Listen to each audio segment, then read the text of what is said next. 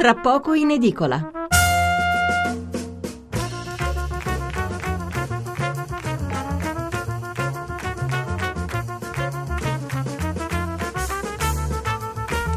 Buonasera da Stefano Mensurati e benvenuti all'ascolto di Tra poco in edicola, la rassegna stampa notturna di Radio 1. 800 05 05 78 il numero verde per intervenire in diretta, 335 699 29 49 il numero per inviarci un sms.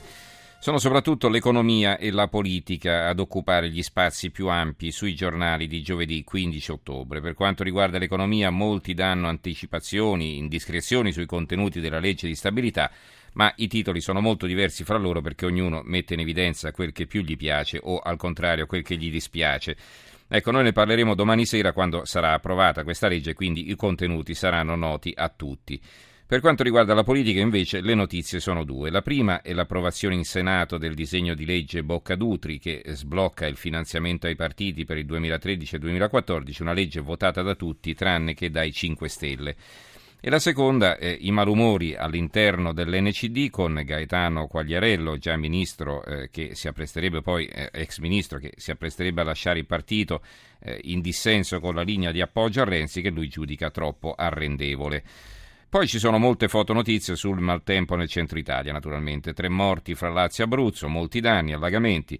E allora, eh, fermo restando che come sempre nel corso della puntata vi leggeremo titoli e commenti su tutti i principali temi eh, affrontati dai giornali, anche su alcune notizie o semplici curiosità eh, tratte dalla stampa locale, questa sera la nostra scaletta l'abbiamo impostata così. Fra poco apriremo con un aggiornamento sul maltempo, su quel che è successo, con un occhio anche alle prossime ore. E poi fino a luna ospiteremo un dibattito fra PD e 5 Stelle sul DDL Boccadutri. Intervenite numerosi perché ovviamente dopo aver parlato del fatto in sé allargheremo il discorso ai costi della politica. Dopo il GR del Luna presenteremo il nuovo numero di Panorama e quindi un ampio spazio dedicato a uno dei punti di forza del nostro settore agroalimentare che è il vino. L'annata, secondo gli esperti, si presenta davvero buona. Fra l'altro, quest'anno siamo di nuovo i primi produttori di vino al mondo. L'export va alla grande e questo anche per le bollicine, lo sentiremo in particolare per il prosecco. Insomma, un settore che non conosce crisi, anche se c'è da dire che i consumi interni sono in calo. Allora, i titoli eh, sul maltempo. Cominciamo dai giornali romani, il messaggero non mi è ancora arrivato, comunque il tempo ha una grande foto a centro pagina. Protezione civile, ma che gran buco nell'acqua, quindi una critica alla protezione civile. Previsioni sballate nella capitale, non piove, città paralizzata. Il centro di Pescara, Abruzzo sott'acqua, il maltempo fa due vittime, resta l'allerta, ma il peggio sembra passato. Veniamo ai giornali delle altre regioni, il secolo XIX, maltempo di Genova, maltempo nel centro Italia, tre morti e paura per una scuola bus, l'allerta continua il mattino di Napoli, eh, eh, maltempo, tre morti nel Lazio e in Abruzzo, bombe d'acqua su tutto il centro-sud, allerta nel Salernitano. La Sicilia, eh, Sicilia allerta meteo, molti sindaci scelgono di chiudere oggi le scuole, oggi si intende giovedì, quindi eh, tra poche ore le scuole saranno chiuse in sostanza. Ecco.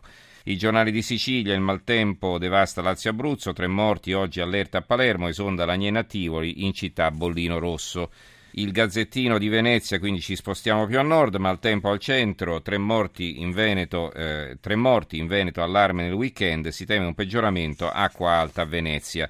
La nuova di Venezia di Mestra, allarme maltempo, allagamenti e strade chiuse nel porto gruarese.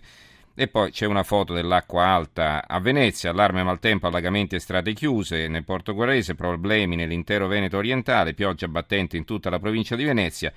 Nel centro storico l'acqua alta si ferma a quota 105 cm, ma ci sono stati disagi in alcuni nuovi pontili con le passerelle. Oggi la marea potrebbe toccare i 110 cm. Allora, mi hanno spiegato che il problema delle passerelle è questo, che praticamente hanno installato nuovi tornelli ai, agli imbarcaderi dei vaporetti e questi tornelli però non hanno calcolato che quando devono mettere le passerelle per l'acqua alta questi tornelli intralciano, diciamo, e quindi non riescono a mettere le passerelle. Allora che succede? Che o bisogna arrivare a nuoto praticamente ai vaporetti oppure si scende dal, dal, vaporetto e si fa un bel bagno fino alle ginocchia perché le passerelle appunto non sono disponibili. La nuova Sardegna, eh, rischio alluvioni, cantiere in ritardo, quindi qui non si parla di maltempo ma degli effetti del maltempo eh, nei giorni scorsi.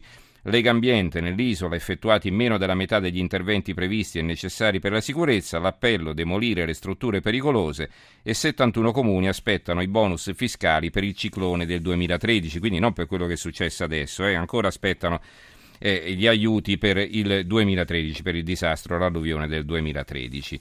Allora, abbiamo in linea eh, Francesca Maffini, responsabile dell'ufficio stampa della Protezione Civile Nazionale. Eh, Maffini, buonasera. Buonasera a voi. Ecco, una protezione civile che in queste ore ha parecchio da fare. Ricordo intanto i nostri recapiti 800 05 05 78 il numero verde, 335 699 29 49 il numero per gli sms. Allora, eh, cominciamo con il raccontare che cosa è successo in questa giornata che si è appena conclusa. In questa giornata gran parte dell'Italia, soprattutto l'Italia centrale, è stata pesantemente coinvolta eh, da, questo, da, questa perturbazione, con picchi che dalla Toscana al Lazio all'Abruzzo, anche come avete letto dai titoli del giornale, hanno superato anche i 100 mm nel corso di 12 ore. Eh, con le conseguenze purtroppo di tre persone decedute, eh, due in Abruzzo e uno nel Lazio. In questo momento le precipitazioni si sono spostate nella parte più meridionale, quindi interessando il Molise, la Campania, soprattutto le province in queste ultime ore del, di Salerno, Avellino e Benevento e poi come da, da, previsioni, modelli previsionali, questo maltempo dovrebbe andare proprio a, a interessare anche la Sicilia, fatto per il quale la mh, struttura regionale di protezione civile ha valutato per la giornata di domani su gran parte dell'isola eh, una criticità rossa, a valle della quale appunto i sindaci, conoscendo bene i propri territori, alcuni hanno valutato di chiudere preventivamente le scuole, altri di attivare il monitoraggio sul territorio con i presidi territoriali per seguire l'evoluzione dei fenomeni e andare a dare informazioni più puntuali ai cittadini laddove i fenomeni andranno a verificarsi. È questo chiaramente la, il, il ruolo del, della protezione civile, cioè da una previsione che poi si avvera o, o meno eh, in base alle condizioni, stare pronti per monitorare sul territorio e quindi attuare quelle pianificazioni che dovrebbero esserci.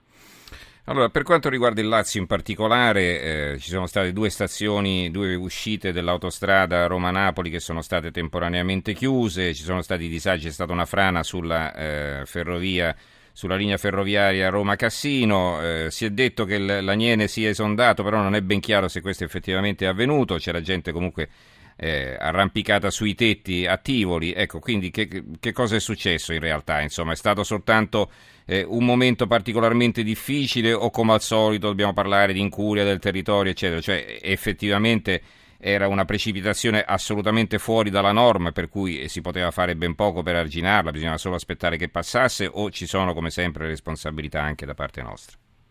E le precipitazioni sicuramente nella zona della, della, provincia di Frosinone sono state precipitazioni abbondanti, nella parte eh, pomeridiana serale, nelle stazioni ad esempio di Sora si sono registrati 143 mm di pioggia, ehm, quindi le, i fenomeni ci sono stati.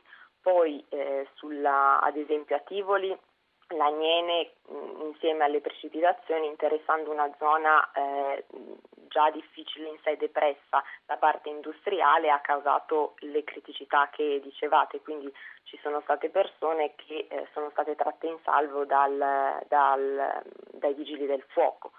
Eh, quindi i fenomeni ci sono stati, la combinazione poi le, con le criticità strutturali del territorio che, che conosciamo. Ecco, in particolare per quanto riguarda Roma, che cosa possiamo dire? La città allora, di Roma. Su, su Roma eh, la, le previsioni eh, erano quelle di una valutazione di criticità eh, rossa con delle misure preventive che, sono, che si sono prese e poi il, l'evoluzione del fenomeno ha toccato in modo prevalente più la parte appunto della provincia di Frosinone rispetto alla città di Roma in sé. Mm-hmm. Quindi Roma è andata abbastanza bene, purtroppo ogni volta che piove un po' più del normale si blocca tutto, la città si paralizza perché il traffico va in tilt, i tombini non assorbono l'acqua e sappiamo bene, insomma, chi abita a Roma conosce bene questa situazione. Allora salutiamo e ringraziamo Francesca Maffini, responsabile dell'ufficio stampa della Protezione Civile Nazionale. Grazie Maffini e buonanotte. A voi, buonasera.